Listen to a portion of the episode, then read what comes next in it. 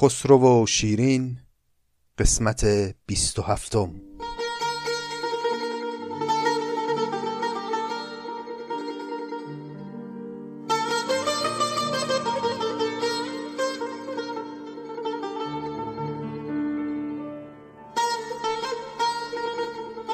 سلام، این پنجاه و یکمین قسمت از پادکست نظامی گنجویی است و ما همچنان داریم سیر میکنیم در خسرو و شیرین. در یکی دو قسمت قبل دیدیم که داستانمون تغییرات سریع و ناگهانی رو به خودش دید. بعد از مرگ فرهاد، خسرو یک نامه طنزآمیز طعنه‌آلود گزنده‌ای به شیرین فرستاد که خیلی شیرین رو ناراحت کرد و از قضا مدتی بعد مریم همسر رسمی خسرو از دنیا رفت و دیگه با مرگ او در واقع مانع از میان رابطه و وصال خسرو و شیرین برداشته شد. شیرین که شرایط رو متفاوت میدید تصمیم گرفت که به بهانه تسلیت گفتن خسرو برای مرگ همسرش حالا بیاد تو این شرایط جدید پاسخ اون نامه مدتی قبل خسرو رو بهش بده. دیدیم که لحن نامه شیرین هم درست مثل نامه خسرو یه لحنی بود خیلی مهربانانه، اما در عین حال با محتوای تلخ و گزنده. ابتدا از این در وارد شد تو نامه شیرین که به خسرو گفت که این بیخردی و کمشأنیه که یک مثل منی بخواد از مرگ کسی مثل مریم خوشحالی بکنه. گفت نه، من هم ناراحتم، اما تو هم حالا دیگه انقدر غمگین نباش، انقدر قصه نخور. اگر یک عروسی مثل مریم رو از دست دادی، تو که در حرم سرات از این زنها و دخترها کم نداری، صد تا از این خوشگلترش رو میتونی داشته باشی اگه بخوای. و سرنوشت اگه مریم رو از تو گرفت به این خاطر بود که میدونست تو خیلی عادت نداری مدت طولانی دل به یک نفر ببندی. یعنی به بهانه دلداری دادن به خسرو اینجوری طعنه زد بهش و به کنایه به روش آورد که تو آدم هوسباز بیوفای عشق نشناسی هستی.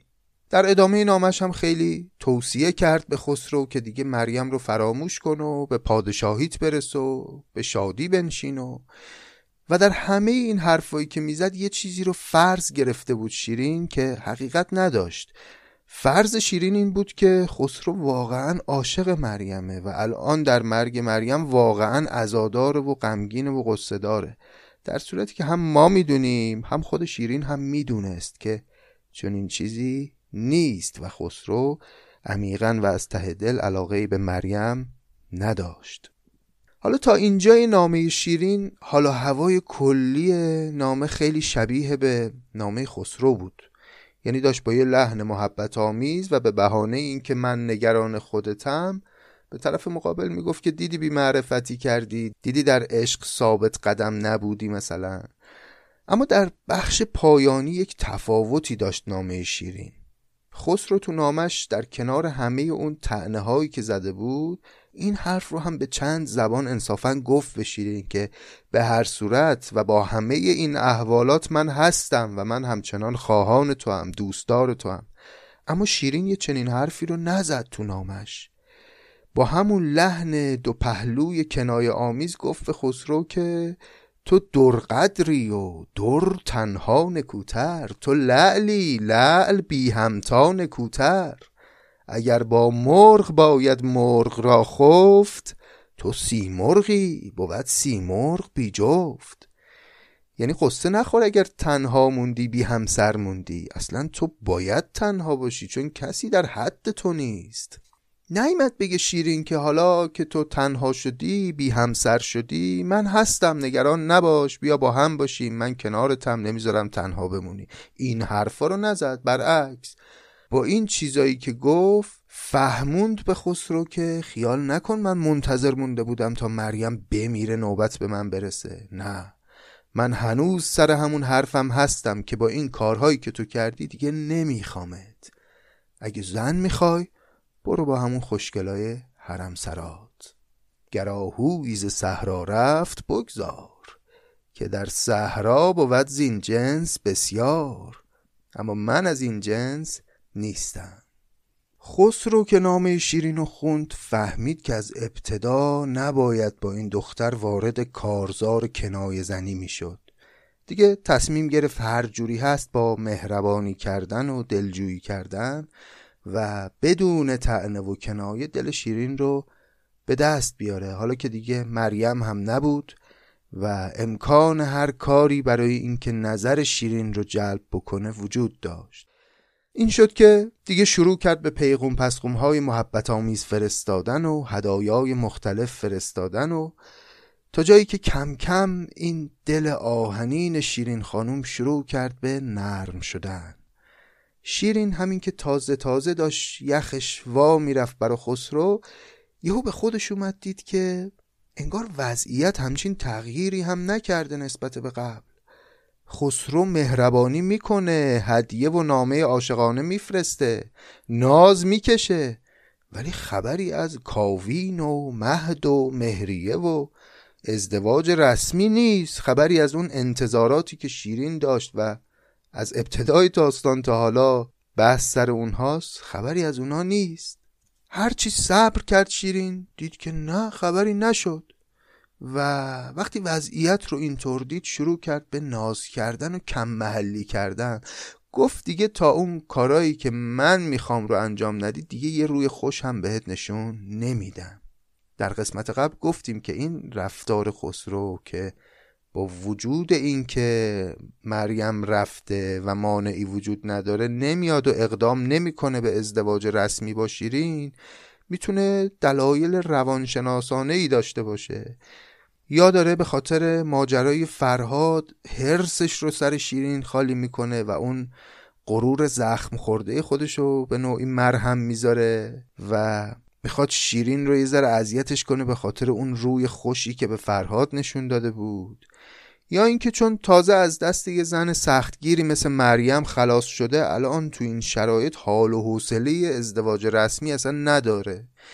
یا اینکه اون چیزی که از حال و هوای کلی داستان برمیاد اینه که کلن این دوتا نسبت به هم در یک موضع لج و لجبازی هن دیگه، چون هر دو به نوعی غرورشون تو این رابطه آسیب دیده، هر کدوم میخواد یه طوری به طرف مقابل ثابت کنی که الان دست بالا رو داره. خلاصه ملغمه ای از همه این دلایل باعث شد که خسرو برای ازدواج اقدام نکنه و از اون طرف شیرین هم ذره ای از موضعش کوتاه نیاد و حالا که میبینه خسرو خیلی خودش رو طالب نشون میده و داره مهربانی میکنه، شیرین هم هی از این طرف شروع کرده به ناز کردن و سرچرخوندن. اما یه مدت که گذشت خسرو دیگه کم کم خسته شد از ناز کشیدن و از یه جایی به بعد دیگه زد به کوچه بیمحلی. تصمیم گرفت خودش رو به کارهای مملکتی سرگرم کنه و دیگه به شیرین کار نداشته باشه.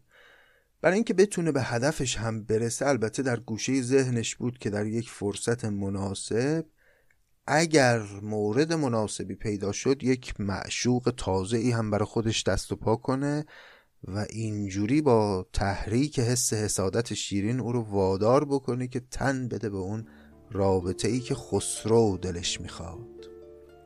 خب دیگه بیش از این منتظر نمونیم و بزنیم به دل داستان و ببینیم که قصه برای این دو دلداده لجباز چه رقم خواهد زد.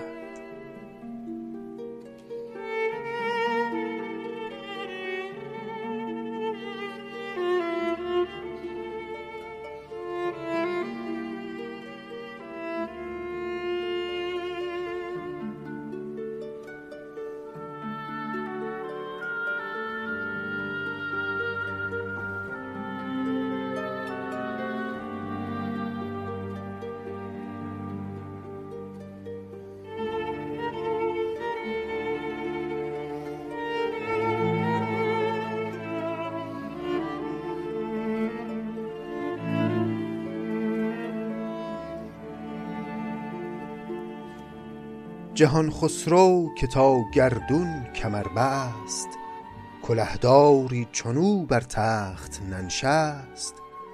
به روز بار کورا رای بودی، به پیشش پنج صف بر پای بودی. نخستین صف توانگر داشت در پیش، دویم صف بود حاجتکار و درویش. سوم صف جای بیماران بیزور، همه رسته به مویی از لب گور. چهارم صف به قومی متصل بود، که بند پایشان مسمار دل بود. صف پنجم گنهکاران خونی، که کس کس را نپرسیدی که چونی. خب همونطور که در قسمت قبل گفته شد، خسرو تصمیم گرفت که دیگه بپردازه به امور مملکتی و اینجا الان نظامی داره برای ما یکی از کارهای معمولی که خسرو انجام میداد رو توصیف میکنه. میگه هنگامی که خسرو بار میداد، بار عام میداد، بار دادن قبلا هم داشتیم، یعنی اون مراسمی که پادشاه دیگران رو به حضور میپذیره، پادشاه میشینه اون بالا، مردم عده‌ای میان به دیدنش به همراه مسئولین مملکتی هم که اونجا حالا نشستن یا ایستادن.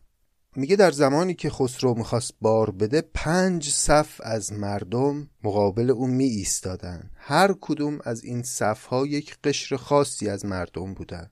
صف اول ثروتمندان و توانگران بودن، صف دوم انسانهای فقیر و حاجتمند بودن، صف سوم بیماران بودن و کسانی که سلامتیشون رو از دست دادن، صف چهارم افرادی بودن که زندانی و گرفتار بودن و صف پنجم گناهکاران خونی بودن، یعنی کسانی که مرتکب قتل شدن و احتمالاً حالا یا به حبس ابد متهم شدن یا به اعدام، یعنی احکام سنگین دارن. این پنج صف می اومدن مقابل خسرو می ایستادن و یه هدفی داشت دربار خسرو از چینش یک همچین ساختاری. به پیش خونیان زمیدواری، مثال آورده خط رستگاری. ندا برداشته دارنده بار، که هر صف زیر خود بینند زنهار. توانگر چون سوی درویش دیدی، شمار شکر بر خود بیش دیدی. چو در بیمار دیدی چشم درویش، گرفتی بر سلامت شکر در پیش. چو دیدی سوی بندی مرد بیمار، به آزادی نمودی شکر بسیار. چو بر خونی فتادی چشم بندی، گشادی لب به شکر بهپسندی. چو خونی دیدی امید رهایی، فزودی شمع شکرش روشنایی. در خسرو همه ساله بدین داد، چون مصر از شکر بودی شکرآباد. پس این یک شیوهی بود که خسرو به کار می برد برای اینکه احساس رضایت رو در مردمانش بالا ببره. پنج گروه از مردم رو به صف می کرد در مقابل خودش، بعد اون سالار بار و مسئول اون جلسه داد میزد که خب هر کس به صف کناری خودش نگاه بکنه. اون توانگران و ثروتمندان به فقیران نگاه میکردن، میدیدن که خب وضعشون خیلی بهتر، احساس رضایت میکردن. فقیران نگاه میکردن به صف بیماران، بعد میگفتن خب خدا رو شکر ما سلامتیم، و اونام احساس رضایت میکردن. بعد اون بیماران نگاه میکردن به افراد دربند، کسانی که زندانی هن، پاشون قل و زنجیره، و اونها هم به خاطر نعمت آزادی که دارن باز خدا رو شکر میکردن و احساس رضایت. و بعد این زندانیان دربند نگاه میکردن به اون خونیان و اون قاتلان که احتمالاً محکوم به اعدام هستن، اونا رو میدیدن، باز احساس رضایت میکردن، خدا رو شکر میکردن که خب حداقل ما مثلا حکممون به سنگینی اینها نیست. چو بر خونی فتادی چشم بندی، گشادی لب به شکر بهپسندی. در نهایت هم خسرو یک فرمانی، یک دستوری برای آزادی این آدمهای خونی، قاتلان می آورد. این فرمان رو به اونها نشون میدادن. چو خونی دیدی امید رهایی، فزودی شمع شکرش روشنایی. اونا هم خوشحال می شدن، امیدوار می شدن. اینجوری می شد که همه اقشار احساس رضایت و خوشنودی می کردن. البته خیلی به نظر نمادین و یه خورده فانتزی میاد این ترسیمی که اینجا داریم می بینیم، اما بر صورت می تونیم یک خانش نمادین هم داشته باشیم ازش دیگه، و یا نه قطعا مملکت داری به این سادگی نیست. میشه این گونه برداشت کرد که همون اندیشه تسلیم و رضا رو نظامی داره روش تکیه میکنه. به قول حافظ رضا به داده بده و از جبین گره بگشا که بر من و تو در اختیار نگشادند. یعنی در هر حالتی که هستی قانع باش و راضی باش و تسلیم باش. در کف شیر نر خونخواره ای، غیر تسلیم و رضا کوچاره ای. در نهایت هم نظامی میگه در خسرو همه ساله بدین داد، چون مصر از شکر بودی شکرآباد. در خسرو هم یعنی دربار خسرو، یعنی همگان هر کسی که وارد این دربار میشد شرایط طوری بود که احساس رضایت و شکر و خوشنودی میکرد.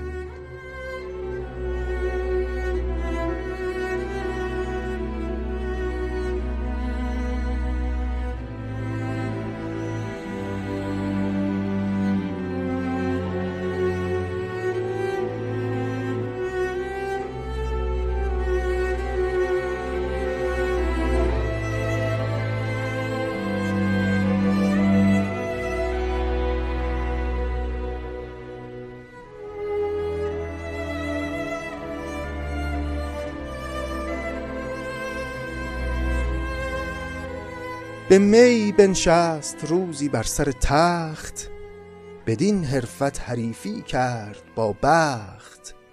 به گردا گرد تخت تاق دیسش، دهان تاج داران خاک لیسش.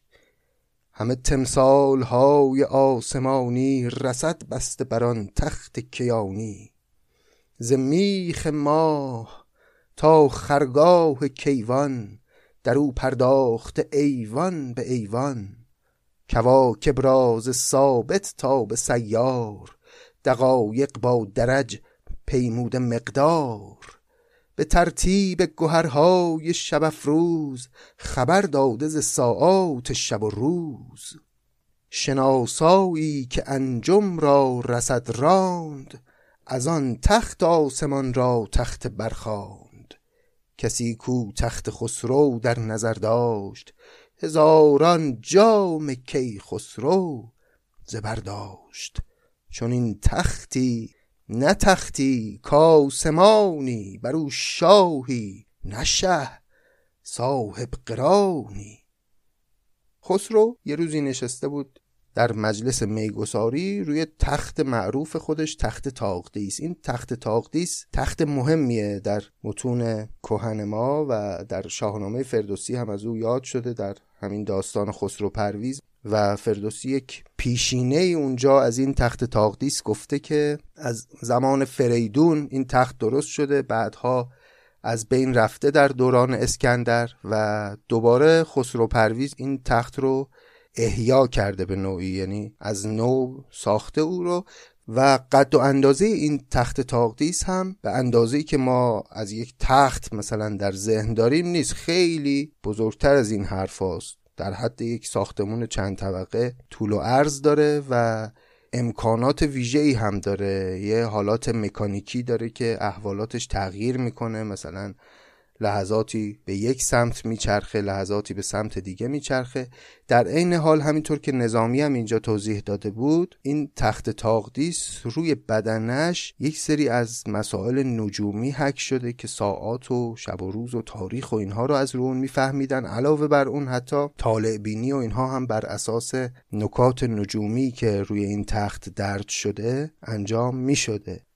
به هر حال خیلی راجع به تخت تاقدیس در متون کهن ما نکاتی بیان شده و اینجا هم نظامی میبینیم که یک اشاره مختصری به ویژگی‌های عجیب و غریب این تخت میکنه. این در واقع همون تختیه که انوشیروان وقتی در ابتدای داستان، در همون قسمت اول داستان خسرو و شیرین، وقتی انوشیروان جد خسرو به خواب او اومد، این تخت رو اگه یادتون باشه به خسرو وعده داد. چهار تا چیز رو به خسرو وعده داد. یک، دختر بسیار زیبایی که گفت از آن تو خواهد شد. دو، گفت تختی که همه پادشاهان آرزوش رو خواهند داشت که همین تخت تاقدیسه. سه، نوازنده چیره دستی که باربد هست و قبلا شرحش رو داشتیم. و چهار، اسب شبرنگ ویژه‌ای که همون شبدیز هست. الان در واقع از اون چهار تا وعده‌ای که انوشیروان به خسرو داده سه تاش محقق شده و فقط اون زن زیبا باقی مونده تا کی خسرو به او هم برسه.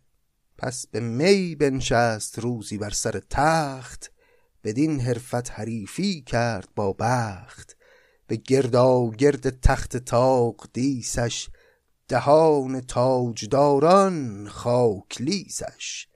یعنی وقتی خسرو مینشست در مجلس خودش روی تخت، تمام تاجداران اطراف، پادشاهان و حاکمان شهرها و کشورهای دوروبر، همه به نشانه بندگی زیر پای خسرو مینشستند. چون این تختی نه تختی کاسمانی، برو شاهی نه شه صاحب قرانی. صاحب قران هم میدونید یعنی کسی که طالع مبارک داره، یعنی برای او وقتی او مثلا پای به این جهان میگذاره، قران مبارک در بین سیارات و ستارگان رخ میده.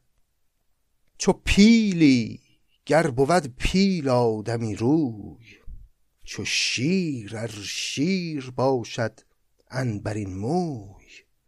زمین تا آسمان رانی گشاده، ثریا تا ثری خوانی نهاده. ارم را خشک بود در مجلسش جام، فلک را حلقه بود بر درگهش نام.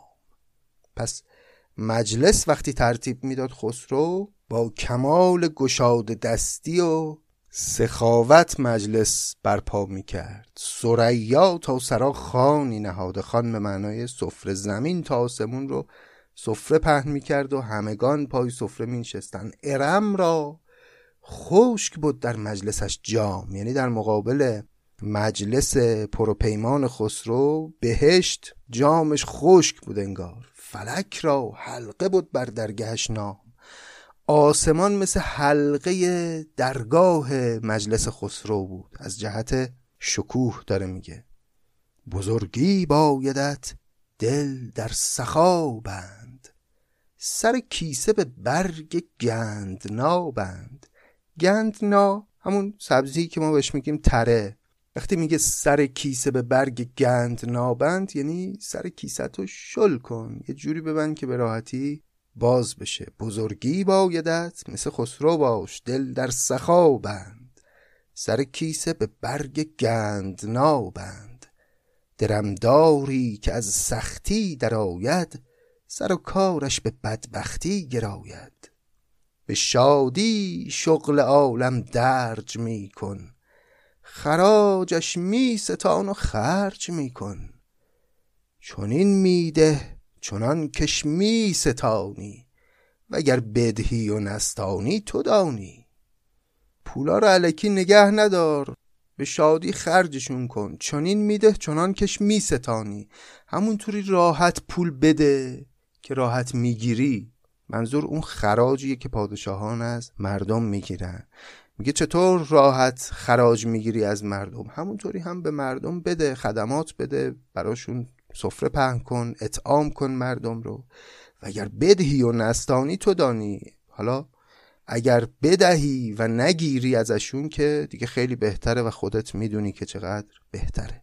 در واقع به این بهانه داره نظامی دیدگاه‌های سیاسی و حکومتداری خودش رو هم گوشزد میکنه به پادشاهان دیگه. جا به جا دیدیم در داستان این چنینه، مدام شاهان رو به رفق و مدارا با رعیت نظامی توصیه میکنه. جهانداری به تنها کرد نتوان، به تنهایی جهان را خرد نتوان. عجب بیتیه، داره به شاه میگه این حرفا رو. میگه تنهایی نمیشه جهانداری کرد، کل دنیا رو تنها نمیشه خورد. واقعا باید به بسیاری از سیاستمداران این رو گفت، اگر مردم نباشند بر کی میخوای حکومت کنی؟ جهانداری به تنها کرد نتوان، به تنهایی جهان را خرد نتوان. بداند هر که با تدبیر باشد، که تنها خار تنها میر باشد. اون کسی که تنهایی میخواد دنیا رو بخوره، لحظه مرگ هم احتمالاً تنها از دنیا میره، کسی دور و برش نخواهد بود. مخور تنها گرت خود آب جوی است، که تنها خور چو دریا تلخ خوی است. بباید خیشتن را شمع کردن، به کار دیگران پا جمع کردن. ببین قارون چه برد از گنج دنیا، نیرزد گنج دنیا رنج دنیا. به رنج آید به دست این خود سلیم است، چو از دستت رود رنجی عظیم است. چو آید رنج باشد چون شود رنج، تهی دستی شرف دارد بدین گنج. عجب نکته ظریفی رو میبینه اینجا نظامی، در واقع البته سفسطه است آه، ولی خیلی نکته بینانه این نکته رو بیان میکنه. میگه که اینو همه میدونن که مال دنیا با رنج به دست میاد، از اون طرف وقتی که از دست میره مال دنیا هم، خب اون کسی که مال رو از دست میده یک رنج بزرگی رو تحمل میکنه دیگه، درد عظیمیه که مال آدم از دستش بره. میگه بعد چو آید رنج باشد چون شود رنج، تهی دستی شرف دارد بدین گنج. این گنج چه ارزشی داره که وقتی میاد به دست میاد با رنج به دست میاد، وقتی از دست میره هم با رنج از دست میره. این چه ارزشی داره؟ تهی دستی شرف دارد بدین گنج. زد رحمت به فقر. ببین قارون چه برد از گنج دنیا، نیرزد گنج دنیا رنج دنیا. به رنج آید به دست این خود سلیم است، چو از دستت رود رنجی عظیم است. چو آید رنج باشد چون رود رنج، تهی دستی شرف دارد بدین گنج. ملک پرویز که از جمشید بگذشت، به گنج افشانی از خورشید بگذشت. بودش با گنج دادن خندناکی، چو خاکش گنج و او چون گنج خاکی. میگه خسرو پرویز که در اوج شکوه خودشون روزها قرار داشت و از جمشید بگذشت، یعنی از جمشید پادشاه اسطوره‌ای ایران شکوه بالاتری داشت، وقتی که شروع میکرد به بذل و بخشش به مردم، بودش با گنج دادن خندناکی. اخم نمیکرد، با مهربانی و از سر تواضع گنج میداد به مردم، یعنی با رضایت، با میل و رغبت به اونها میداد. چو خاکش گنج و او چون گنج خاکی، یعنی گنج براش مثل خاک بی ارزش بود، وقتی گنج میداد انگار داره خاک میده، راحت این کار رو انجام میداد. و در عین حال چون گنج خاکی بود، همونطور که گنج همیشه زیر خاک مدفونه، خسرو خیلی متواضع با مردمش رفتار میکرد. دو نوبت خوان نهادی صبح تا شام، خورش با کاسه دادی باده با جام. یعنی روزی دو بار سفره پهن میکرد در دربار خودش و همگان میومدن پای این سفره مینشستن و خورش با کاسه دادی باده با جام. غذا رو که میداد با کاسش میداد، کاسش هم میبردن مردم. باده هم که میداد، تازه شراب هم میداده به مردم، با جامش میداد و دیگه لازم نبود جامه رو تحویل بدن. دو نوبت خوان نهادی صبح تا شام، خورش با کاسه دادی باده با جام. کشید مایده یک میل در میل، مگس را گاو دادی پشه را پیل. یعنی به انسانهای کوچک و به ظاهر کمشأن جامعه هم هدایای ارزشمند میداد. سفره میکشید میل در میل، میل واحد مسافت هست، یعنی سفره بسیار بزرگی پهن میکرد و همه دورش مینشستند. ز حلواها که بودی گرد خانش، ندانستی چه خوردی میهمانش. ز گاو و گوسفند و مرغ و ماهی، ندانم چند چندانی که خواهی. چو بزمش بوی خوش را ساز دادی، صبا وام ریاحین باز دادی. چه تخیلی داره نظامی! ببینید یه حرف معمولی میخواد بزنه اینجا، میخواد بگه بزم خسرو، مجلس خسرو خیلی بوهای خوشی درش در جریان بود. اینو چجوری میگه؟ میگه هنگامی که بوی خوش مجلس خسرو بلند میشد، باد صبا که باد خوشبویی هست معمولاً. علت خوشبو بودنش هم اینه که به گلها و گیاهان خوشبو برخورد کرده و بوی خوش اونها رو گرفته ازشون، قرض گرفته ازشون.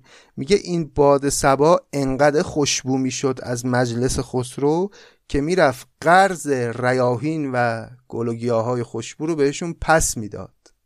یعنی آدم چقدر باید خیالش فعال باشه تا بتونه یه حرف معمولی رو اینجوری بیان بکنه. چو بزمش بوی خوش را ساز دادی، صبا وام ریاحین باز دادی. به هنگام بخور عود و عنبر، خراج هند بودی خرج مجمر. یعنی فقط اون چیزایی که میریخت تو آتشدان خودش، مجمر خودش، خسرو برای بخور دادن و خوشبو کردن فضا به اندازه خراج هند بود. چو خورد خاص او بر خان رسیدی، گوارش تا به خوزستان رسیدی. کبابی تر بخوردی اول روز، برو سوده یکی در شب افروز. ز بازرگان امان در نهانی، به ده من زر خرید زر کانی. شنیدم که از چنان در باشد آرام، رطوبت‌های اصلی را در اندام. یک اسب بور ازرق چشم نوزاد، معطر کرده چون ریحان بغداد. ز شیر مادرش چوپان بریده، به شیر گوسفندش پروریده. بفرمودی تنوری بستن از سیم، که بودی خرج او دخل یک اقلیم. در او ده پانزده من عود چون مشک، بسوزاندی به جای هیمه خشک. چو بریان شد کباب خانش این بود، تنور و آتش و بریانش این بود. به خان زر نهادندی فراپیش، هزار و هفتصد مسقال کم بیش. بخوردی زان نوال لقمه ای چند، چو مغز پسته و پالوده قند. نظر کردی به محتاجان درگاه، کجا چشمش در افتادی ز ناگاه. بدو بخشیدی آن زرین خوان را، تنور و هر چه آلت بودی آن را. بعد از اینکه توضیح داد که سفره‌ای که خسرو برای مردمان پهن میکرد چه کیفیتی داشت، گفت که حالا غذای مخصوص خود خسرو، اما خب یه چیز خیلی خیلی ویژه‌ای بود.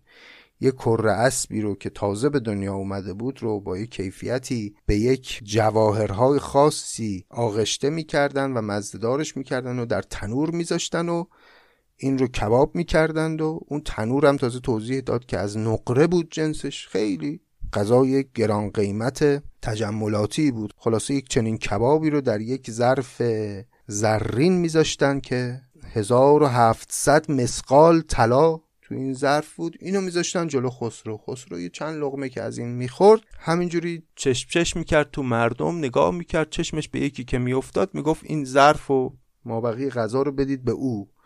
و هر روز این ظرف که خودش یه قیمت خیلی بالایی داشت رو میدادن به یکی از مردمانی که پای سفره نشسته بودن و اینطوری یه نفر ثروتمند میشد.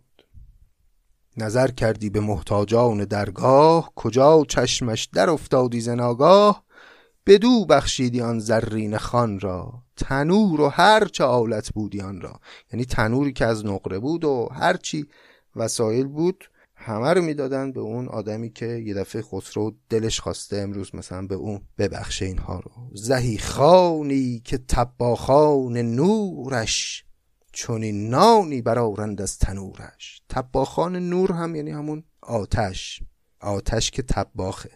زهی خانی که تباخان نورش، چونین نانی برآورند از تنورش. یعنی آفرین بر اون سفره‌ای که یک چنین نتایجی داشته باشه و اینطور زندگی مردمان رو از این رو به اون رو بکنه. دیگر روزی که خان لاجوردی، گرفتی از تنور صبح زردی. یعنی دوباره روز بعد که خورشید در اومد و آسمان رو طلایی و زرد کرد، دیگر روزی که خان لاجوردی، گرفتی از تنور صبح زردی. همان پیشین رسم آغاز کردی، تنور و خانی از نو ساز کردی. همه روزین شگرفی بود کارش، همه عمرین روش بود اختیارش. چو وقت آمد نماندان پادشاهی، به کاری نامدان کار و کیایی. میگه خسرو همه عمر کارش همین بود، اینطور مجالس باشکوه داشت، اینطور پول خرج میکرد، اما وقتی وقتش اومد و وقتی که زمان مرگش فرا رسید، اون پادشاهی برای خسرو هم حتی نموند. چو وقت آمد نماندان پادشاهی، به کاری نامدان کار و کیایی. شرف خواهی به گرد مقبلان گرد، که زود از مقبلان مقبل شود مرد. چو بر سنبل چرد آهوی تاتار، نسیمش بوی مشک آرد به بازار. دیگر آهو که خاشاک است خوردش، به جای مشک خاشاک است گردش. اینجا نظامی داره تأکید بر این نکته میکنه که اگر موفقیت میخوای، شرف میخوای، بزرگی میخوای، با انسانهای بزرگ رفت و آمد کن، با آدمهایی که از هر نظر از تو بالاترن رفت و آمد کن. همونطور که یک آهوی تاتار به علت اینکه در گلزار میچره و در گلستان و جایی که سنبل رویده چرا میکنه، اون نافش هم بوی مشک میگیره و خوشبو میشه. دیگر آهو که خاشاک است خردش، به جای مشک خاشاک است گردش. آهوی دیگه هم چون خاشاک میخوره، علف معمولی میخوره، نافه خوشبویی هم نداره. پدر که از من روانش باد پرنور، مرا پیران پندی داد مشهور. که از بی دولتان بگریز چون تیر، سرا در کوی صاحب دولتان گیر. چو صبحت گر شبی باید به از روز، چراغ از مشعل روشن برافروز. بهای در بزرگ از بهر این است، که از اول با بزرگان همنشین است.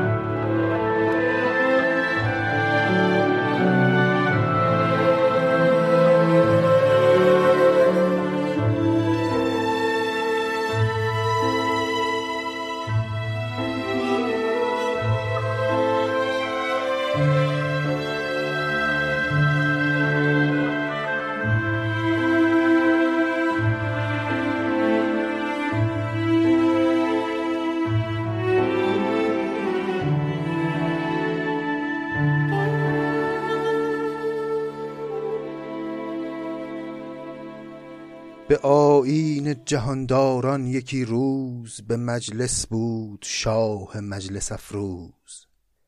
به عزم دست بوسش قاف تا قاف، کمر بسته کلهداران اطراف.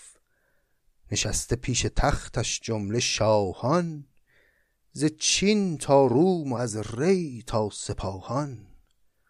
ز سالار ختن تا خسرو و زنگ، همه بر یاد خسرو باده در چنگ. پس یه روزی خسرو نشسته بود و یک جلسه ای داشت با بزرگان و پادشاهان ممالک اطراف. همه پادشاهای اطراف از روم گرفته تا چین، ز چین تا روم و از ری تا سپاهان، ز سالار ختن تا خسرو و زنگ، همه اینا نشسته بودن در درگاه خسرو و همگی هم داشتن به سلامتی خسرو باده می نوشیدن. همه بر یاد خسرو باده در چنگ. چو دوری چند می در داد ساقی، نماند از شرم شاهان هیچ باقی. شهنشه شرم را برقع برافگند، سخن لختی به گستاخی درافگند. که خوبانی که در خورد فریشند، ز عالم در کدامین بقعه بیشند. پس چی شد؟ این پادشاها که دور هم نشسته بودن هی داشتن شراب میخوردن، یه خورده که زیاد خوردن کم کم اون آداب دیپلماتیک رخت بربست و شرمشون از میان رفت و شروع کردن حرفای به قول معروف پامنقلی زدن با هم. و اولین نفرم خود خسرو بحثو شروع کرد. بعد از اینکه یه خورده‌ای مست شد، شاهنشه شرم را برقع برافکند، یعنی نقاب رو از روی صورت شرم برداشت. سخن لختی به گستاخی درافکند، که خوبانی که در خورد فریشند، فریش همون فراشه، یعنی زیبارویانی که به درد ازدواج میخورن. ز عالم در کدامین بقعه بیشند، در کدوم شهر هست، در کدوم مملکت هست که از این زیبارویان بیشتر پیدا میشه. یکی گفتا لطافت روم دارد، لطف گنج است و گنجان بوم دارد. یکی گفت از خوتن خیزد نکویی، بسانستان طرف در خوب رویی. یکی گفت ارمنستان بوم آباد، که پیکرهای او باشد پریزاد. یکی گفتا که در اقصای کشمیر، ز شیرینی نباشد هیچ تقصیر. یکی گفتا سزای بزم شاهان، شکرنامیست در شهر سپاهان. پس هر کدوم از این پادشاه ها هر کدوم کشور خودشو گفتن که آره ما زیبارویان زیادی در مملکتمون داریم و اگر شما بخوای ازدواجی بکنی خوبه که مثلا بیای از اونجا زن بگیری. و در نهایت یه نفرشون گفت سزای بزم شاهان، شکرنامیست در شهر سپاهان. یک خانومیست به نام شکر در شهر اصفهان.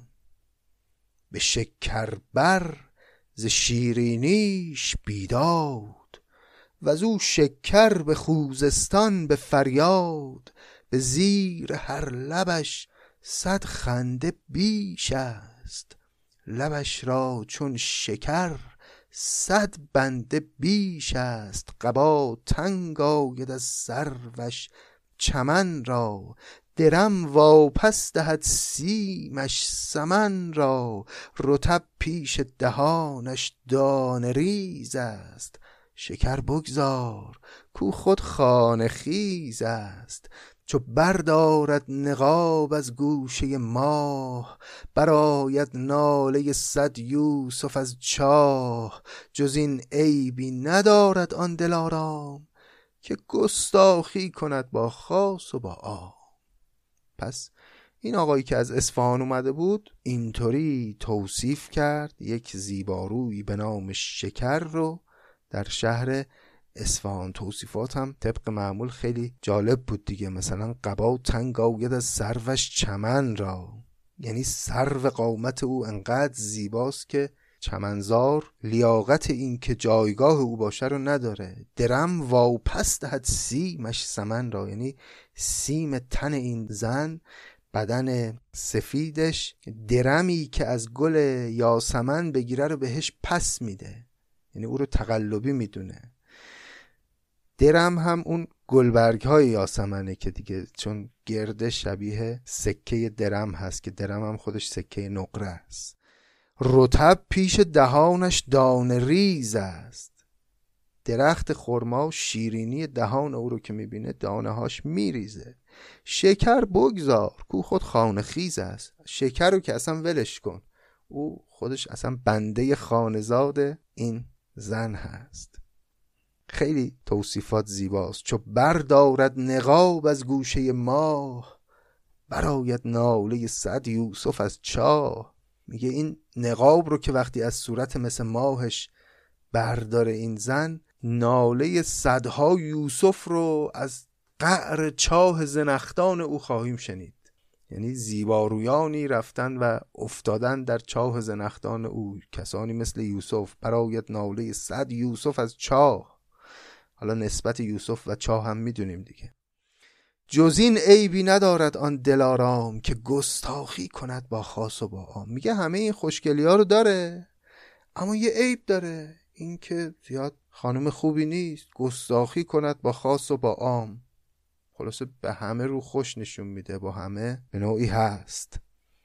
به هر جایی چو باد آرام گیرد، چو لاله با همه کس جام گیرد. ز روی لطف با کس در نسازد که آن کس خانمان را در نبازد. میگه اینجوریه، گستاخ با همه هست، خیلی زن پاک دامنی نیست، اما ز روی لطف با کس در نسازد که آن کس خانمان را در نبازد. اما یه بار که باهاش باشی دیگه فراموشش نمی کنی، خانمانت رو در می بازی به هوای او. کسی کو را شبی گیرد در آغوش، نگردد آن شبش هرگز فراموش. ملک را در گرفتن دلنوازی، اساسی نو نهاد از عشق بازی. آخ آخ، خسرو بی معرفت وقتی این توصیفات رو شنید آب از لب و لوچش را افتاد و اساسی نو نهاد از عشق بازی. فرس میخواست بر شیرین دواند، به ترکی غارت از ترکی ستاند. ترک اینجا به معنای زیبارویه، یعنی با یک زیبایی میخواست خانمان و یک زیبای دیگری رو غارت کنه، یعنی با آوردن این خانم شکر به زندگی خودش میخواست در واقع یه حال اساسی از شیرین بگیره. فرس میخواست بر شیرین دواند، به ترکی غارت از ترکی ستاند. برد شیرینی از قندی به قندی، گشاید مشکل بندی به بندی. با قند میخواست شیرینی از یه قند دیگه ببره. به گوهر پایه گوهر شود خورد، به دیبا آب دیبا را توان برد. سرش سودای بازار شکر داشت، که شکر هم ز شیرینی اثر داشت. نه دل میدادش از دل راندن او را، نه شایست از سپاهان خواندن او را. در این اندیشه صابر بود یک سال، نشد واقف کسی بر حسب آن حال. پس خسرو خیلی خوشش اومد از این توصیفات خانم شکر و در عین حال به این هم توجه داشت که اگر دختری که این همه راجع به زیباییش میگن رو وارد زندگی خودش کنه، به بهترین شکل میتونه حسادت شیرین رو برانگیزه و به اون هدفی که داره برسه. و یک سال تو فکر این شکر بود، اما نه دل میدادش از دل راندن او را، نه شایست از سپاهان خواندن او را.